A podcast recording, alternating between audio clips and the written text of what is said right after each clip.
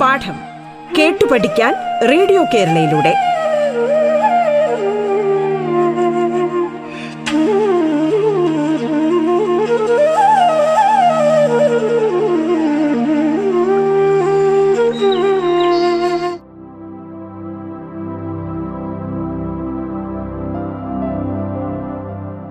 നമസ്കാരം.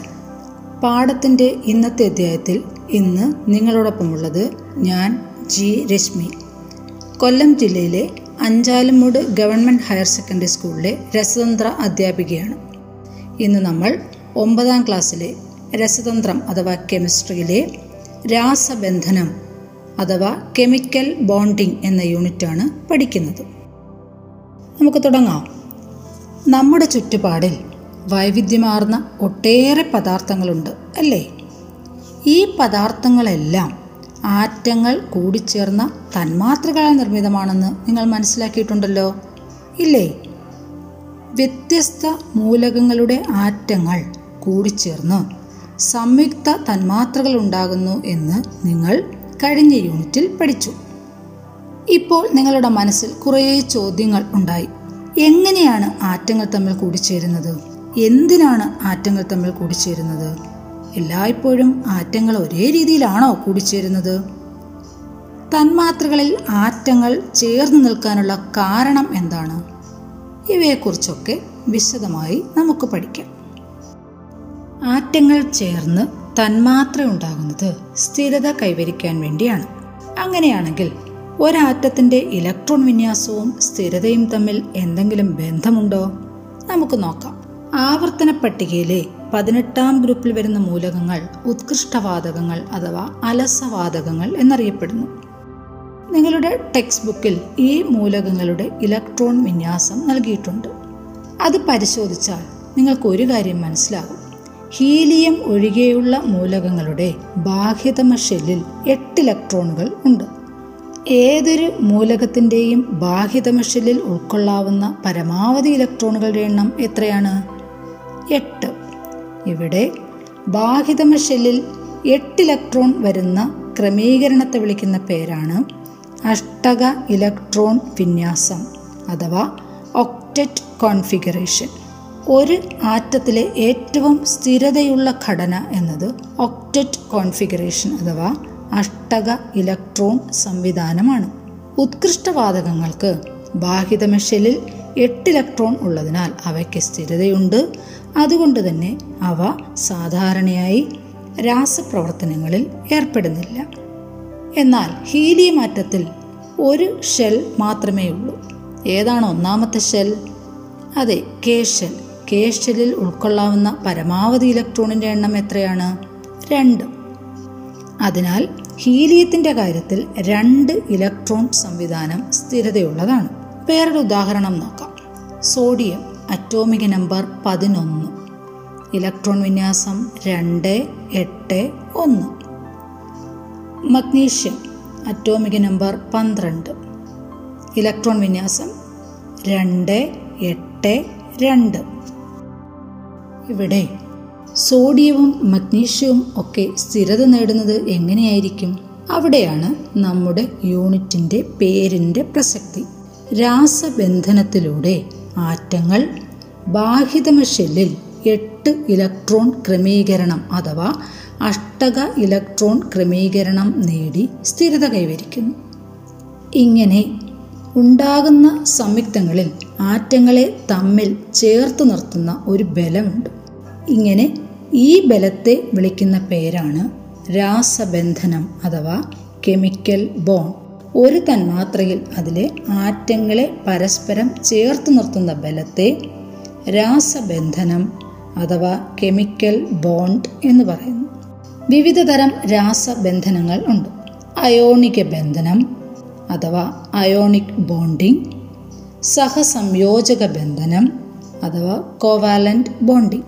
നമുക്കാദ്യം അയോണിക ബന്ധനം എന്താണെന്ന് പഠിക്കാം. സോഡിയം ക്ലോറൈഡ് എല്ലാവർക്കും വളരെ പരിചയമുള്ള ഒരു സംയുക്തമാണത്. സോഡിയം ക്ലോറൈഡ് നമ്മുടെ കറിയുപ്പ്. അതിൻ്റെ ഫോമുല അഥവാ രാസസൂത്രം എൻ എ സി എൽ എന്ന് നിങ്ങൾ എട്ടാം ക്ലാസ്സിലൊക്കെ പലയിടത്തും കേട്ട് പഠിച്ചിട്ടുണ്ട്. ഇതിൽ സോഡിയം ക്ലോറിൻ എന്നീ രണ്ട് ആറ്റങ്ങൾ, ഇവിടെ സോഡിയത്തിൻ്റെയും ക്ലോറിൻ്റെയും ആറ്റങ്ങൾ ചേർന്നാണ് സോഡിയം ക്ലോറൈഡ് ഉണ്ടാകുന്നത്. സോഡിയം അറ്റോമിക് നമ്പർ പതിനൊന്ന്, ഇലക്ട്രോൺ വിന്യാസം രണ്ട് എട്ട് ഒന്ന്, ബാഹ്യതമ ഷെല്ലിൽ ഒരു ഇലക്ട്രോൺ ഉണ്ട്. ക്ലോറിൻ അറ്റോമിക് നമ്പർ പതിനേഴ്, ഇലക്ട്രോൺ വിന്യാസം രണ്ട് എട്ട് ഏഴ്, ബാഹ്യതമ ഷെല്ലിൽ ഏഴ് ഇലക്ട്രോണുകളുണ്ട്. സോഡിയം സ്ഥിരത കൈവരിക്കാൻ ഒരു ഇലക്ട്രോണിനെ വിട്ടുകൊടുക്കുന്നതാണോ ഏഴ് ഇലക്ട്രോണിനെ സ്വീകരിക്കുന്നതാണോ എളുപ്പം? അതെ, ഒരു ഇലക്ട്രോണിനെ വിട്ടുകൊടുക്കുന്നു. ക്ലോറിൻ ബാഹ്യതമ ഷെല്ലിൽ ഏഴ് ഇലക്ട്രോണുകളുണ്ട്. ഏഴ് ഇലക്ട്രോണിനെ വിട്ടുകൊടുക്കുന്നതാണോ ഒരു ഇലക്ട്രോണിനെ സ്വീകരിക്കുന്നതാണോ എളുപ്പം? ഒരു ഇലക്ട്രോണിനെ സ്വീകരിക്കുന്നു. സോഡിയം ഒരു ഇലക്ട്രോണിനെ വിട്ടുകൊടുക്കുന്നു, ക്ലോറിൻ ഒരു ഇലക്ട്രോണിനെ സ്വീകരിക്കുന്നു. ഇവിടെ സോഡിയം ആറ്റവും ക്ലോറിൻ ആറ്റവും ഇലക്ട്രോൺ കൈമാറ്റം ചെയ്യുന്ന വിധം നമ്മൾ സാധാരണയായി ഇലക്ട്രോൺ ഡോട്ട് ഡയഗ്രാം ഉപയോഗിച്ച് സൂചിപ്പിക്കാറുണ്ട്. രാസബന്ധനത്തിൽ പങ്കെടുക്കുന്നത് ബാഹ്യതമ ഷെല്ലിലെ ഇലക്ട്രോണുകളായതിനാൽ അവയുടെ എണ്ണം മാത്രം സൂചിപ്പിക്കുന്ന ചിത്രീകരണമാണ് ഇലക്ട്രോൺ ഡോട്ട് ഡയഗ്രാം. ഇലക്ട്രോൺ വിട്ടുകൊടുത്ത ആറ്റം ഇവിടെ ആരാണ്? സോഡിയം. ഒരു ഇലക്ട്രോൺ വിട്ടുകൊടുത്തു.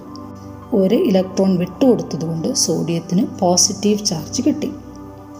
ഇലക്ട്രോൺ സ്വീകരിച്ച ആറ്റം ഏതാണ്? ക്ലോറിൻ.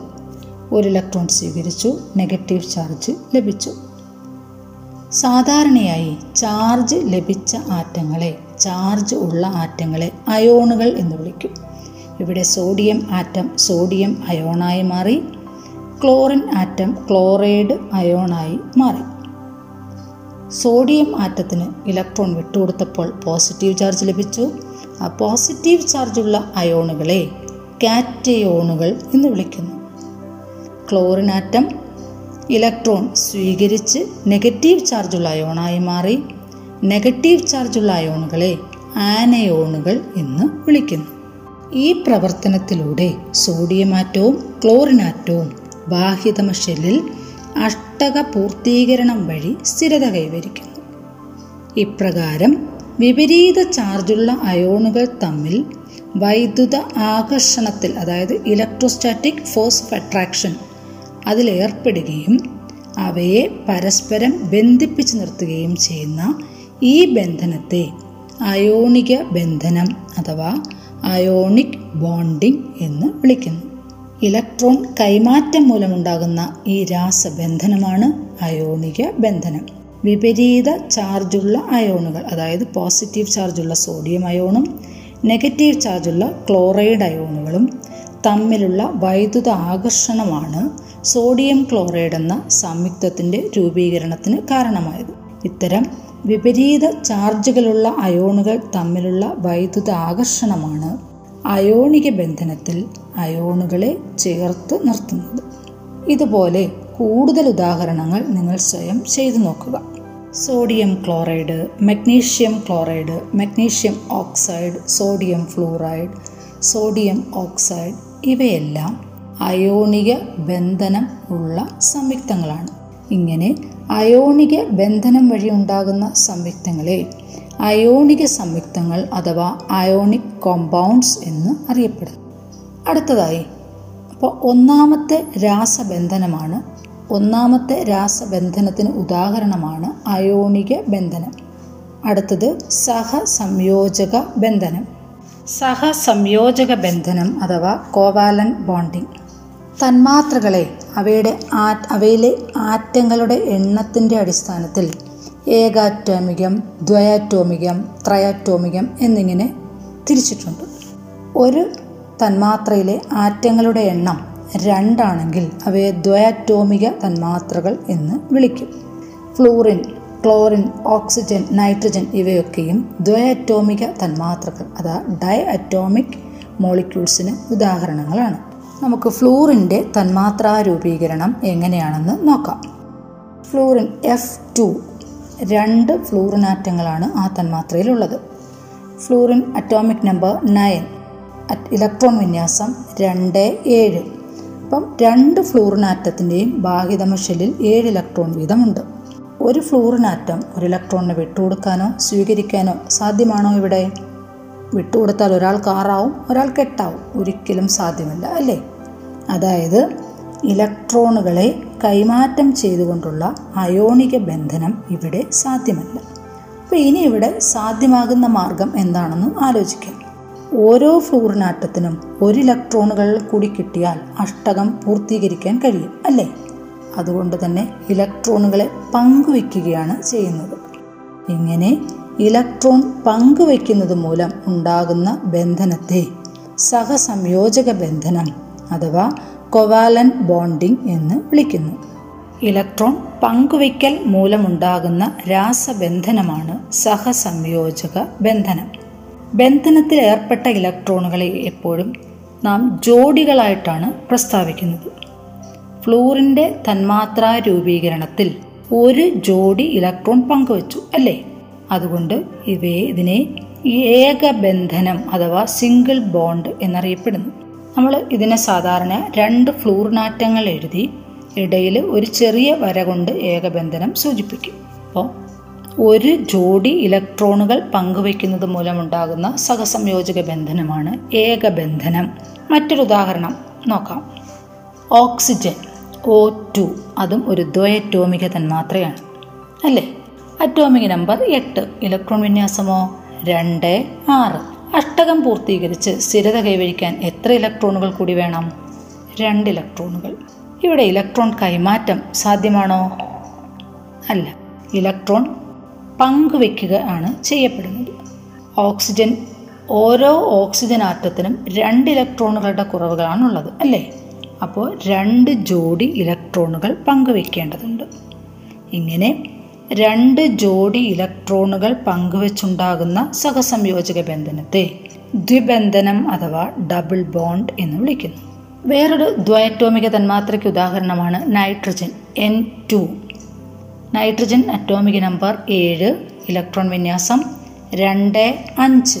മൂന്ന് ഇലക്ട്രോൺ കൂടി ഉണ്ടെങ്കിൽ മാത്രമേ അഷ്ടകം പൂർത്തീകരിച്ച് സ്ഥിരത കൈവരിക്കാൻ ഓരോ നൈട്രജൻ ആറ്റത്തിനും കഴിയുകയുള്ളൂ, അല്ലേ? ഇവിടെ മൂന്ന് ജോഡി ഇലക്ട്രോണുകൾ പങ്കുവയ്ക്കപ്പെടുന്നതിലൂടെ നൈട്രജൻ തന്മാത്രയുടെ രൂപീകരണം സാധ്യമാകുന്നു. ഇങ്ങനെ മൂന്ന് ജോഡി ഇലക്ട്രോണുകൾ പങ്കുവെച്ചുണ്ടാകുന്ന സഹസംയോജക ബന്ധനത്തെ ത്രിബന്ധനം എന്ന് അറിയപ്പെടുന്നു. രണ്ട് നൈട്രജൻ തന്മാത്രയുടെ ഇടയിൽ മൂന്ന് ചെറിയ വരകൾ കൊണ്ട് സൂചിപ്പിക്കുമ്പോൾ അത് ത്രിബന്ധനം ആകുന്നു.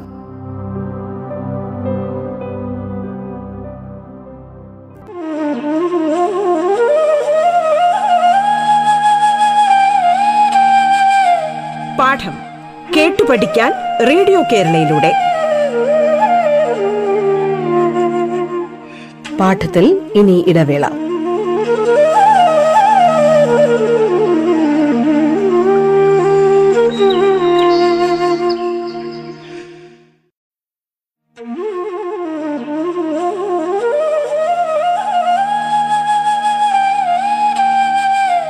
പാഠം കേട്ടു പഠിക്കാൻ റേഡിയോ കേരളയിലൂടെ തുടർന്ന് കേൾക്കാം പാഠം.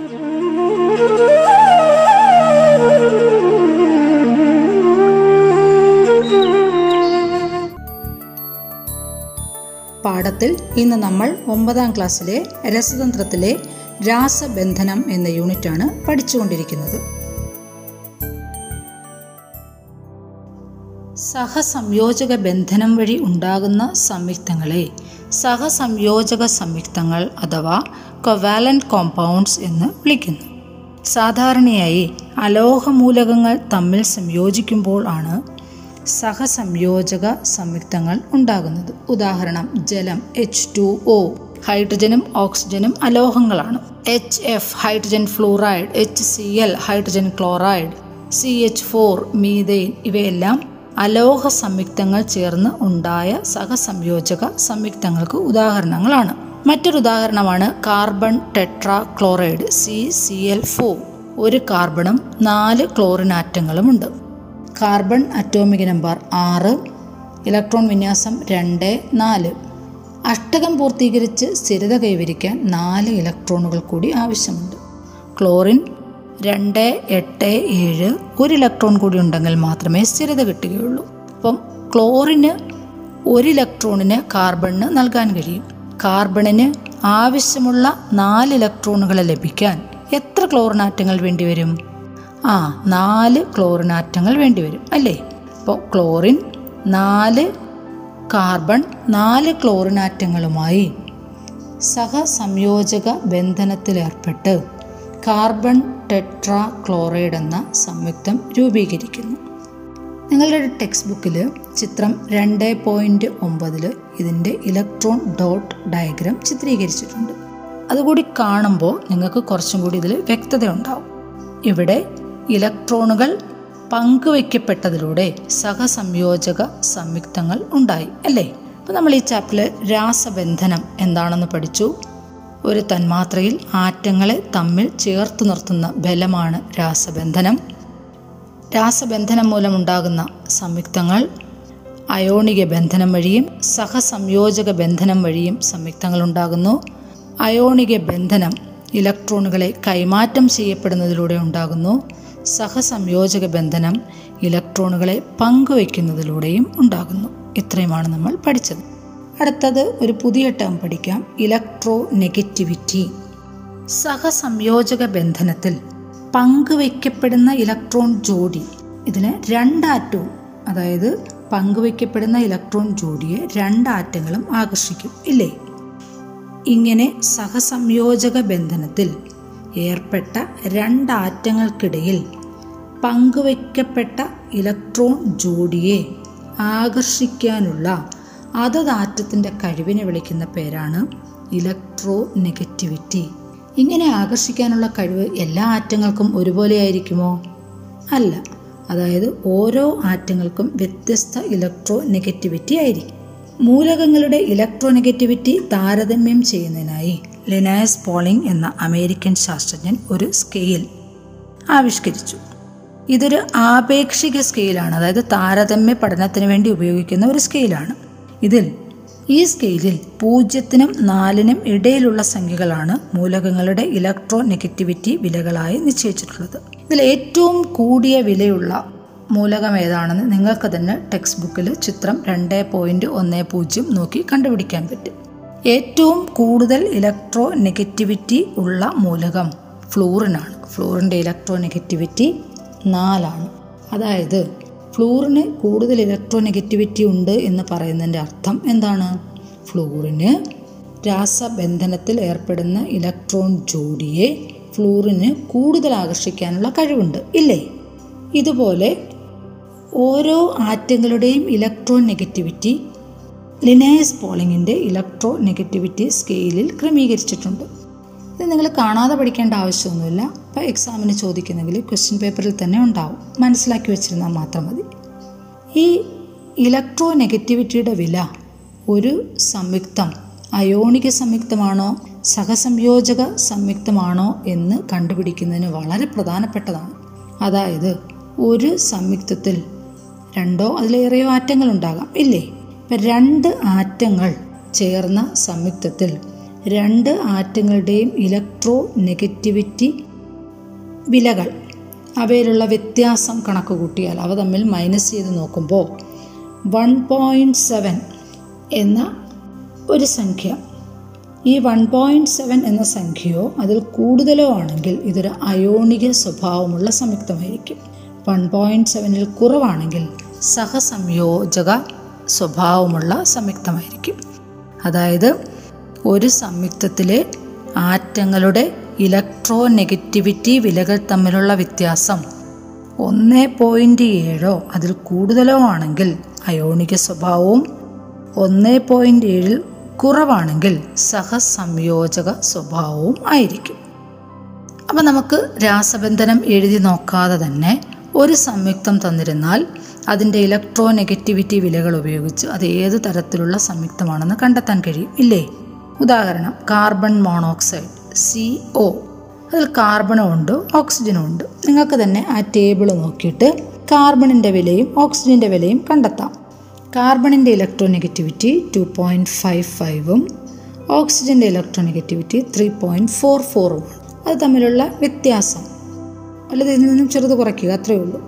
നമുക്ക് പോയിൻറ്റ് എയ്റ്റ് നയൻ കിട്ടും. നിങ്ങൾ മൈനസ് ചെയ്ത് നോക്കിയാൽ മതി. Three point four four minus two point five five അതായത് വൺ പോയിൻറ്റ് സെവനേക്കാൾ കുറവാണ് അല്ലേ? അപ്പോൾ ഇത് സഹസംയോജക സംയുക്തത്തിന് ഉദാഹരണമാണ്. വേറൊരു ഉദാഹരണം നോക്കാം. Sodium chloride N A C L, സോഡിയവും ഉണ്ട് ക്ലോറിനും ഉണ്ട്. ഇവിടെ സോഡിയത്തിൻ്റെ ഇലക്ട്രോനെഗറ്റിവിറ്റി സീറോ പോയിൻറ്റ് നയൻ ത്രീയും ക്ലോറിൻ്റെ ഇലക്ട്രോനെഗറ്റിവിറ്റി ത്രീ പോയിൻറ്റ് വൺ സിക്സും അല്ലേ? ഇവ തമ്മിലുള്ള വ്യത്യാസം ടു പോയിൻറ്റ് ടു ത്രീ രണ്ട് പോയിൻറ്റ് രണ്ട് മൂന്ന് വൺ പോയിൻറ്റ് സെവനേക്കാൾ കൂടുതലാണല്ലേ? അതുകൊണ്ടിത് അയോണിക സംയുക്തം ആണ്. അപ്പം നമുക്ക് കുറേ സംയുക്തങ്ങൾ തന്നിരുന്നാൽ, അവയുടെ ഇലക്ട്രോനെഗറ്റിവിറ്റി വിലകൾ തന്നിരുന്നാൽ, അത് അയോണിക സംയുക്തമാണോ സഹസംയോജക സംയുക്തമാണോ എന്ന് എളുപ്പത്തിൽ തിരിച്ചറിയാൻ കഴിയും.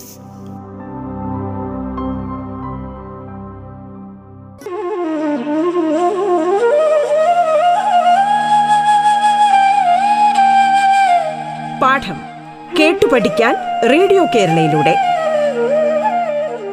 പാഠത്തിന്റെ ഇന്നത്തെ അധ്യായം പൂർണ്ണമാകുന്നു.